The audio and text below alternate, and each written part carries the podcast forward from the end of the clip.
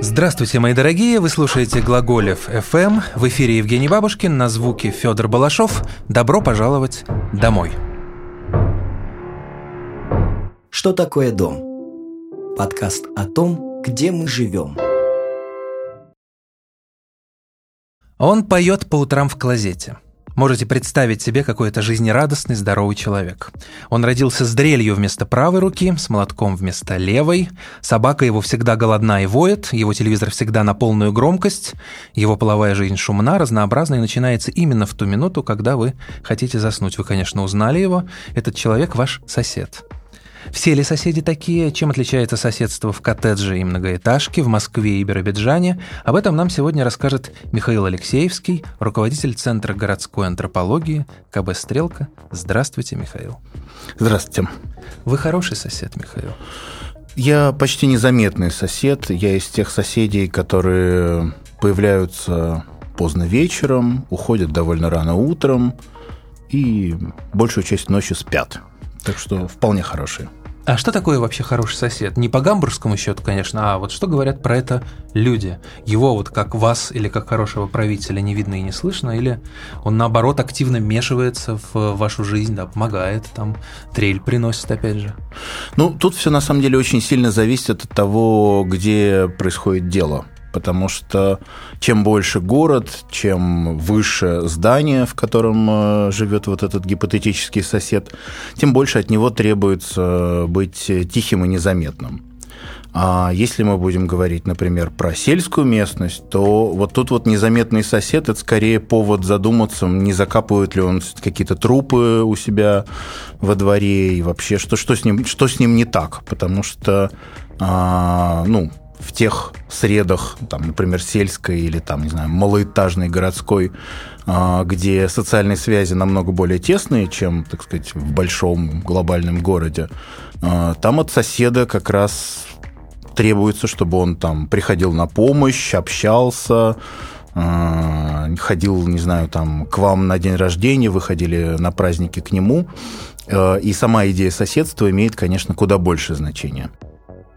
Ну, когда я только переехал в Москву, меня поразило э, в свое время, что люди в подъездах не здороваются. Не то чтобы в Питере сильно здороваются, скорее послать могут, но в целом эмоциональная вовлеченность в жизнь э, подъезда как будто была выше. И это неудивительно. Питер, конечно, по сравнению с Москвой э, провинция в этом да. смысле. Ну, тут можно, кстати, вспомнить песню Цоя «Я не знаком с соседом, хоть мы вместе уж год». Это вот питерская тема «О боже, я не знаком с соседом, хоть мы вместе уж год». В Москве никто не будет на эту тему париться вообще.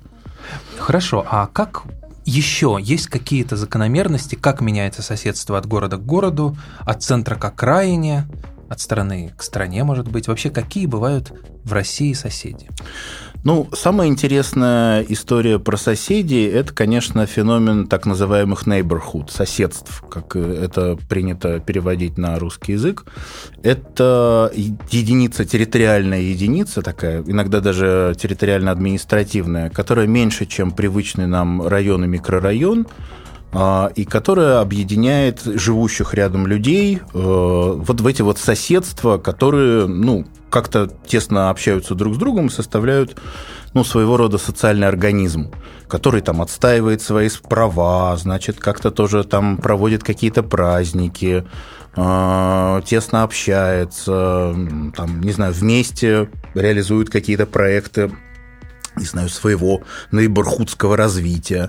А, и это такая очень важная, так сказать, структура гражданского общества, которая ну, объединяет людей вот как-то максимально тесно. То есть, так сказать, мы здесь власть по принципу. Любопытно, что в какой-то момент э, в России так сказать, урбанисты, начитавшись западной литературы про эти вот соседства, добрососедства, нейбрхуды, а, начали как-то тоже популяризировать вот эту вот историю про то, что там давайте развивать соседство, давайте устраивать там соседские праздники и так далее. И это, ну, мягко говоря, не очень хорошо пошло, потому что ну, в России исторически, так сказать, городская среда и принцип соседства совершенно по-другому выстраивался. Показательно, что нашу передачу мы начали вот с этого злобного соседа там с дрелью. Он еще, кстати, по трубе часто стучит. Стоит вам вообще что-нибудь сделать, он сразу по трубе стучит. А, ну, такого как бы демонического соседа поскольку, ну, такой общей травмой для российского, ну и вообще шире постсоветского общества стало, конечно, так сказать, принудительное соседство, в первую очередь в формате коммунального быта.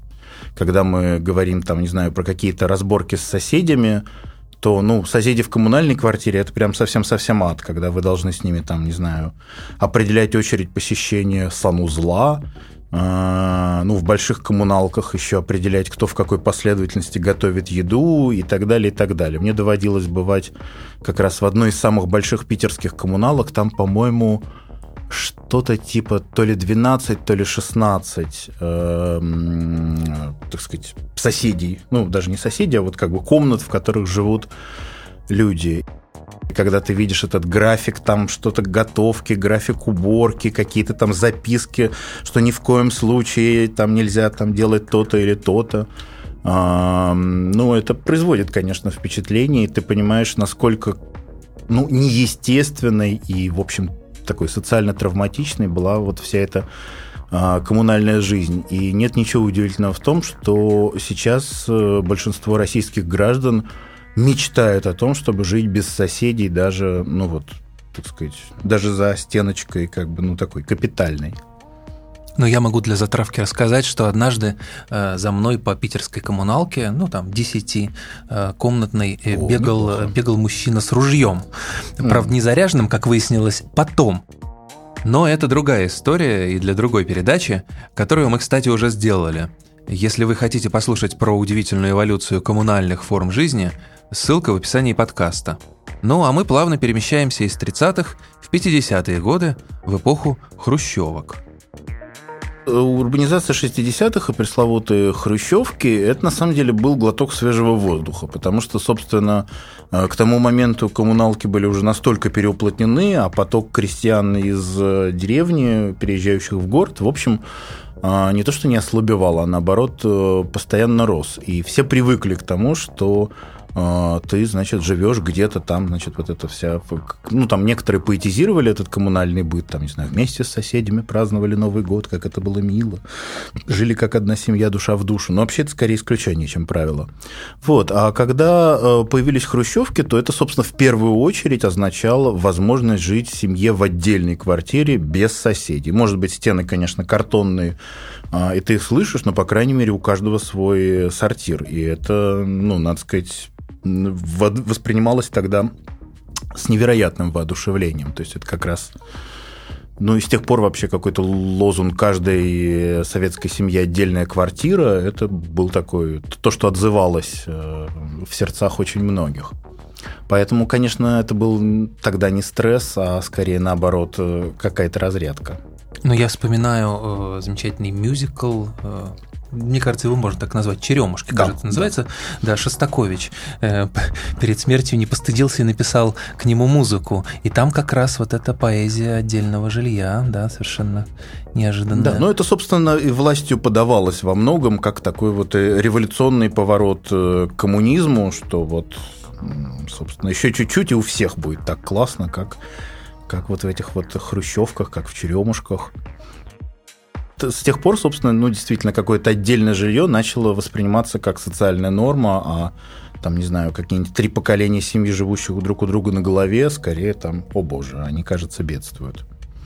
Ну, насколько я помню, сейчас в России примерно 85% городские жители, и значительная часть этих 85% живут именно в хрущевках, в черемушках, в, в блочных вот этих вот советских домах. Э, так э, можно же уже сказать, э, какая культура соседства сформировалась? Жилье жилье рознь. Дело в том, что тут нужно учитывать принципы распределения квартир в советское время, которые, конечно, очень сильно э, определяли, с кем вы живете, как вы живете и где вы живете. А, то есть свободного рынка жилья не было. А, как правило, это была система распределения. И зачастую она имела такой ярко выраженный действительно характер, так сказать, либо отраслевой, либо по предприятиям, когда, ну, действительно, дома строились, там, не знаю, какой-нибудь силикатный завод построил себе многоэтажный дом для своих э, сотрудников. И в этой ситуации, конечно, а, ну, вот эти вот соседские отношения дополнительно подкреплялись, так сказать, дружескими, профессиональными, значит, полный дом коллег по работе.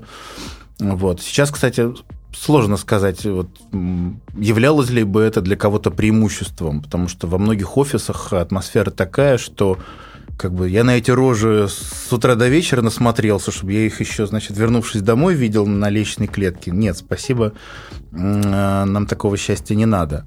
А, ну, конечно, в ну, в советское время это в значительной степени способствовало какому-то сплочению и тоже, значит, дома, которые построены по такому принципу, у них вот эти вот условные советские neighborhood как бы ну, в каком-то виде все-таки присутствуют, они покрепче.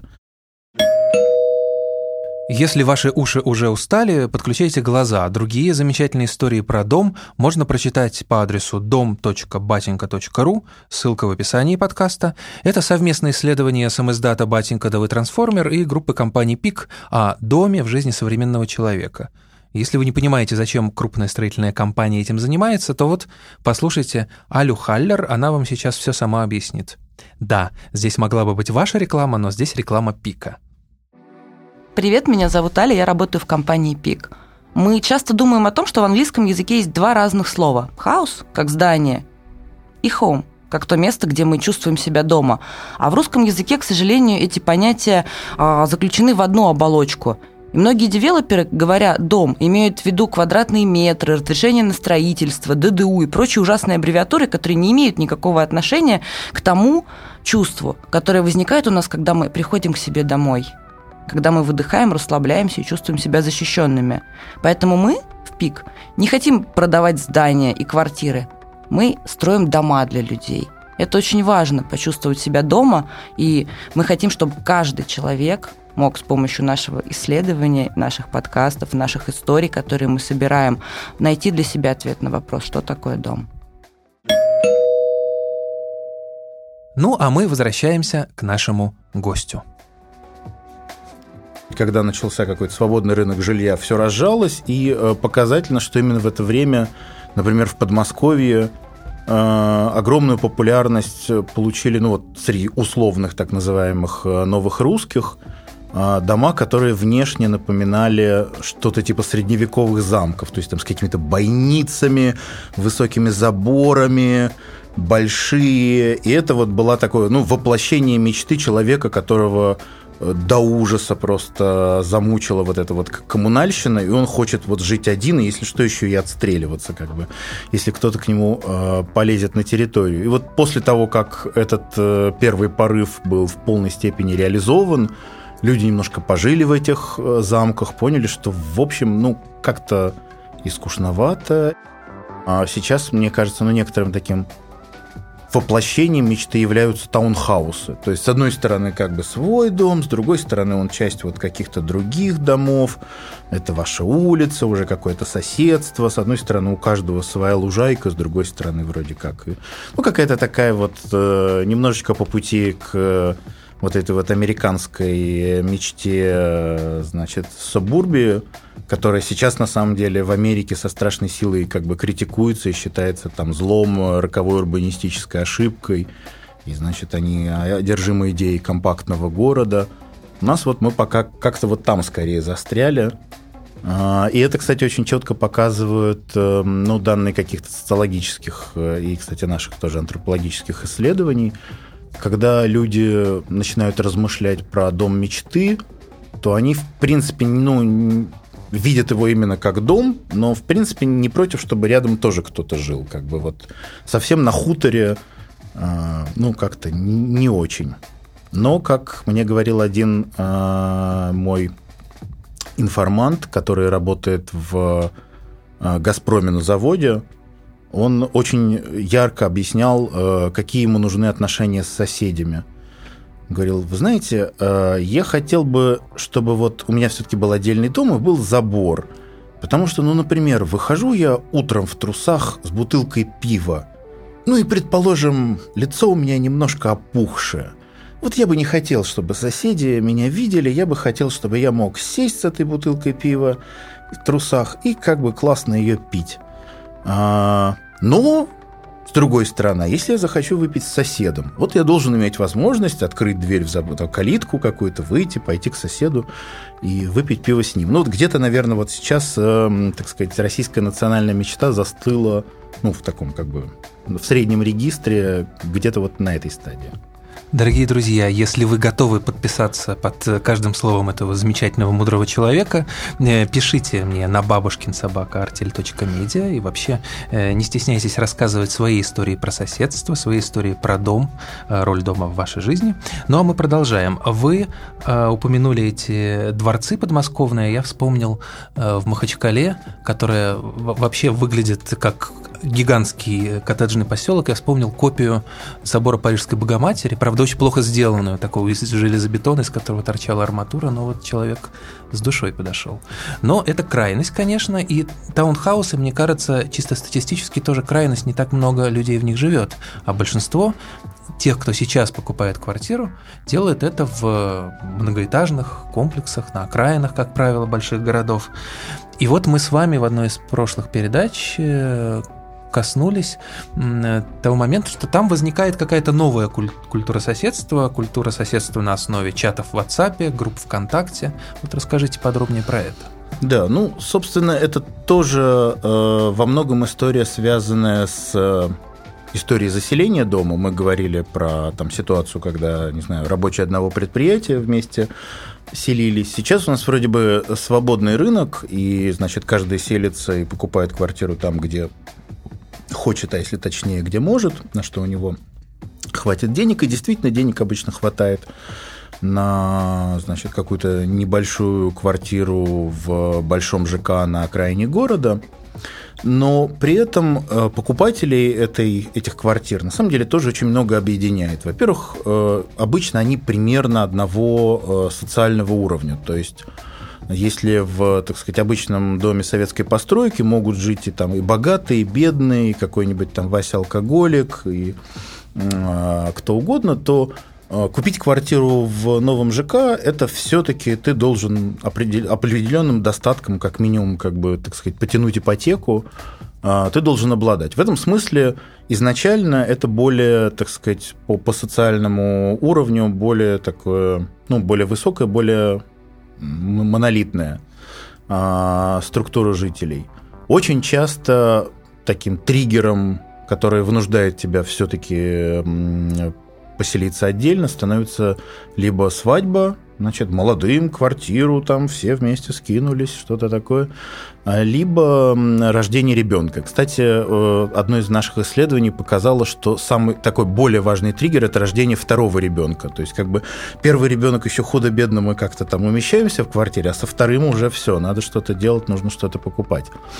Вот. Ну и, соответственно, получается так, что вот эти вот молодые семьи с детьми или без детей, э, все, значит, дружно селятся в одном доме и сталкиваются с кучей проблем а, всем нужно делать ремонт, не знаю, у всех проблемы, там, не знаю, как доехать до ближайшего э, супермаркета, потому что вокруг на самом деле ничего нету, все это построено в чистом поле, проблемы с коммунальщиками. И параллельно, ну, между ними действительно много общего, они примерно одного достатка, там дети примерно одного возраста. И все это очень сильно а, способствует тому, что они начинают решать эти проблемы вместе, в том числе действительно активно пользуясь какими-то современными а, каналами коммуникации, чатики в WhatsApp дома, какие-то форумы. Там часто на форуме застройщика уже начинается какая-то бурная жизнь. Сначала все дружно обсуждают, что и как нужно купить, и значит, как сделать так, чтобы их не обманули. А потом, значит, обсуждают, как делать ремонт. Ну и потихонечку уже как- как-то а жизнь-то налаживается, что называется. И э, удивительным образом действительно э, вот в этих вот новых домах формируются какие-то очень такие крепкие, устойчивые социальные связи, какие-то тоже, значит, дружба. Иногда они дружат против э, всех остальных, а, потому что вот мы там, пусть на выселках, зато мы все вместе, мы очень дружные и классные. Вот, и это действительно какой-то новый, новый тип соседства, который э, формируется здесь, и даже интересно, что с ними будет там лет через 10.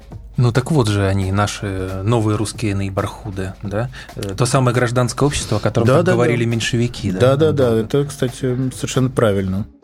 У меня вот такая история про соседей, точнее про соседа. Я э, снимал комнату на Пресне. У меня была вечеринка небольшая, человек на 40, обычная пресненская вечеринка. Мы пели, угу. спорили о политике, естественно. Я все думал, постучат ли соседи. И вот среди э, многочисленных гостей вдруг появился какой-то чувак, довольно такой милый. Он рассуждал о зомби-апокалипсисе, о том, что нам срочно надо всем идти в ближайший оружейный магазин. И я все не мог понять, э, кто его пригласил. Наверное, друг друзей какой-то. Угу. А потом меня отвели в сторону и сказали, Женя, этот чувак перешагнул к тебе на балкон. Этаж невысокий, э, третий этаж, и но пробел там был такой большой, метра полтора, то есть он перепрыгнул. Вот такой вот э, Саша, привет, если ты меня помнишь, я вспоминаю тебя до сих пор с теплом. Вот он стал к нам захаживать, э, потом стал захаживать его кот к нашей кошке. В общем, это было настоящее, настоящее прекрасное соседство, э, которое закончилось, впрочем, ну никак, ничем интересным. Он поругался со своей девушкой, она его выгнала, и я остался без соседа. А девушка дружить через балкон не хотела? У нее ширина шага оказалась не такой, не такой большой. Но, насколько я понимаю, это все-таки для жителей центра, тем более московского центра, достаточно нетипичный случай. Вот расскажите, как э, соседствуют в центре больших городов.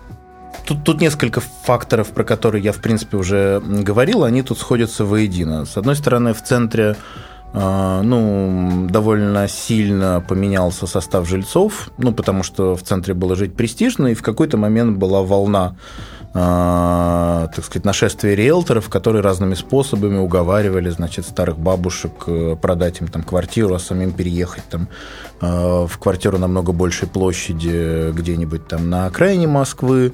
А, потом часть этих бабушек умирала, и, соответственно, их квартиру продавали там их дети и внуки. А, вот, поэтому э, при том, что изначально, так сказать, предпосылки к нейборхудам в центре Москвы были ого-го, ну, потому что действительно невысокая застройка, все как-то друг друга знают, Сережка с Малой Бронной, Витька с Маховой, вот эта вот вся история. А, в постсоветское время, конечно, это довольно сильно как-то так вот подперемешалось, хотя сильно меньше, чем можно было бы предположить. Мне казалось, что вот этот тип старые москвичи из центра, это уже какая-то такая действительно скорее овеянный легендами истории из былого прошлого, но когда мы проводили исследования в центре Москвы, мы с большим удивлением обнаружили, что далеко не все бабушки продали свои квартиры риэлторам, и некоторые из них продолжают как-то на свою пенсию героически значит, жить в этом центре, несмотря жалуются, конечно, что магазины дорогие, вообще все как-то не очень удобно, и в 1974 году было намного лучше, но, но как-то живут, и, значит, между ними какие-то связи бывают. Но есть еще одно важное явление, связанное с центром, и вот, так сказать, ближе к э, истории про соседа, а, который перелезал через балкон. А, это то, что э, в какой-то момент массово начали скуп, не скупать, а арендовать э, квартиры в центре, значит, как какая-то вот дружная веселая молодежь, э, зачастую в складчину, и это неожиданным образом стало таким возрождением коммуналок, но уже, значит, на какой-то добровольной основе. И, конечно, ну, во-первых, там так сказать, уровень соседства совершенно другой, потому что ты можешь, там, не знаю, в складчину снять трехкомнатную квартиру с тремя своими друзьями и проводить искрометнейшие вечеринки. А, вот. Ну и зачастую, так сказать, рядом живут такие же ребята, ну там перемежаясь с вот этими бабушками, еще с кем-то.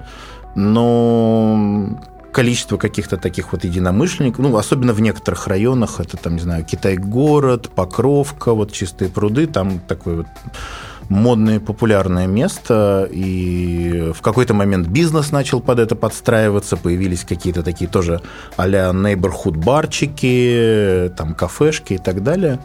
И, значит, это уже даже похоже на то, что мы видели в кино и в сериалах. Пока все выглядит так, что мы движемся так же, как, ну, грубо говоря, Америка, только с опозданием лет в 30. Наступаем на те же грабли. Ну, иногда на грабли, иногда на какие-то, наоборот, плюшки подбираем.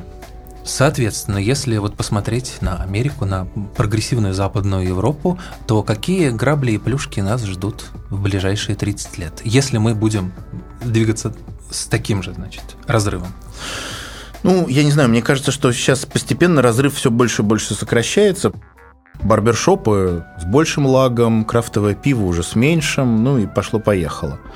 Вот. Сейчас, конечно, э, в, так сказать, модной урбанистической среде очень много размышляют про формат каливингов, где создается пространство не только совместного проживания, но еще и какой-то совместной работы и творчества. Понятно, с чем это связано.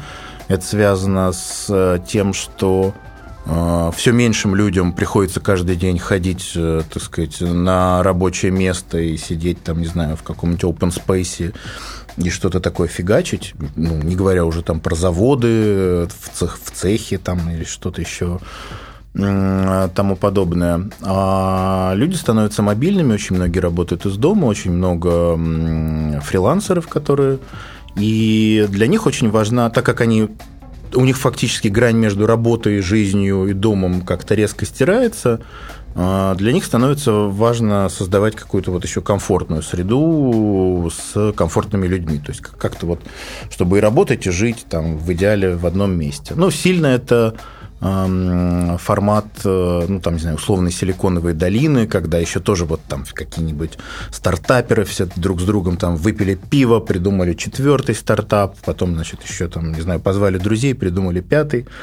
Вот когда происходит, ну, еще какое-то такое перекрестное опыление идей, значит, э, все это такое про бьющую э, ключом бурную молодость, вот у нас задумываются над тем, что а вот было бы как-то вот неплохо что-то такое делать, даже какие-то, по-моему, такие проекты, ну, которые, по крайней мере, называются каливингами, значит, у нас якобы заявлены, Хотя, когда я смотрел ну, какие-то конкретные примеры по конфигурации, мне показалось, что это ну, какой-то больше маркетинговый трюк, нежели прям вот, вот оно как бы наконец-то появилось у нас. Но думаю, что эта штука будет развиваться, и там вполне возможно, что... Иногда, кстати, некоторые хостелы уже начинают куда-то вот туда мутировать, а, потому что ну, мы привыкли, что в хостелах в основном селятся какие-то туристы, которые а, ну, там, молодые, не очень э, богатые, которые, значит, любят тусовку и общение, а, и у них там всегда вот эта зона должна быть э, э, гостиная, где они, значит, как-то тоже тусуются. Стало в какой-то момент понятно, что ну а почему бы не жить в таком хостеле, там классно, весело, люди хорошие, почему бы там не жить все время? И как бы некоторые хостелы, ну, им это тоже выгодно, когда у тебя стопроцентная загрузка, все, там, весь месяц у тебя там не простаивают эти койко-места. Вот. Ну, это не всегда удобно, но тем не менее что-то вот такое потихонечку тоже формируется еще и с этой стороны. Ну вот удивительным образом э, такой э, апологет э, традиционного и вообще сельского образа жизни, как Никита Покровский, социолог, он рассказал о схожих явлениях, что вот в Костромской области формируются деревни социологов, поселки бизнесменов и так далее. Кстати, дорогие друзья, не забудьте послушать выпуск нашего подкаста про сельский дом с его участием. То есть, получается, старые да малые объединяются по профессиональному признаку, да? Ну, я бы не сказал даже, что это прям вот как-то старые и малые. Э, по большому счету идея э, ну, как какой-то, так сказать, дачного, дачного соседского комьюнити, она тоже, на самом деле, ну, довольно старая. Эм, опять же, могу сослаться на собственный опыт. У меня родители, когда я был еще там младенцем, э, купили под дачу дом в в такой супер глухой деревне э, в Тверской области, там 160 километров от Москвы, 7 э, километров по бездорожью, где там не всегда гусеничный трактор проходит. То есть, как бы вот сейчас это кажется какая-то безумная абсолютно инвестиции, но тогда это был, конечно, такой а, советский эскапизм из раздела там «создадим свою утопию, значит, в далекой какой-то умирающей деревне, значит, в райском месте, вокруг никого, и за продуктами 7 километров с рюкзаком». А, вот. И в какой-то момент, значит, моя тетя купила дом рядом, потом, значит, еще какие-то родственники. У нас было такое вот соседство, семейство, а, значит, то, тоже с какими-то тесными связями. Но сейчас чаще поводом для значит, создания какой-то вот этой вот дачной утопии, а, ну, такой дачной утопии коммуны становится как раз э, ну, единство интересов, когда а, и вот мне кажется, кстати, это такая тоже перспективная идея, и такие проекты я слышал уже есть, когда а, предлагается не просто там купить дачу, а купить дачу, где твои соседи все творческие люди. И как бы а по вечерам вы будете собираться, один на гитаре, другой там, не знаю, диджей-сет, третий свой новый фильм показывает. Это, ну, в принципе, очень обаятельная история, и я иногда ловлю себя на том, что ну, было бы у меня больше времени на дачный отдых, я бы, в принципе, тоже не без удовольствия а, на такой даче отдыхал. Ну, дорогие друзья, вот у нас в особняке Рихтер на Пятницкой 42 примерно так и есть. Один диджей-сет, второй на гитаре рядом. Приходите, если будете в Москве. Ну, вам еще надо это хостел открыть, и будет вообще шикарно. А тут отель. А, ну все, вообще. На правах рекламы только, только там как-то это самое совместные пространства развивайте побольше, чтобы. Да, и звукоизоляцию. Ну, звукоизоляцию, комнатах звукоизоляцию, в совместном пространстве больше фана. Ну что ж, дорогие друзья, э, спасибо. С вами был Евгений Бабушкин, это я, а также руководитель Центра городской антропологии КБ «Стрелка» Михаил Алексеевский. Это вы. Да. Это был подкаст «Что такое дом» на глаголе ФМ. Любите ближнего своего, даже если этот ближний сосед и стучит вам по батарее. И мир вашему дому, где бы он ни был и чем бы он ни был. Пока-пока. Счастливо.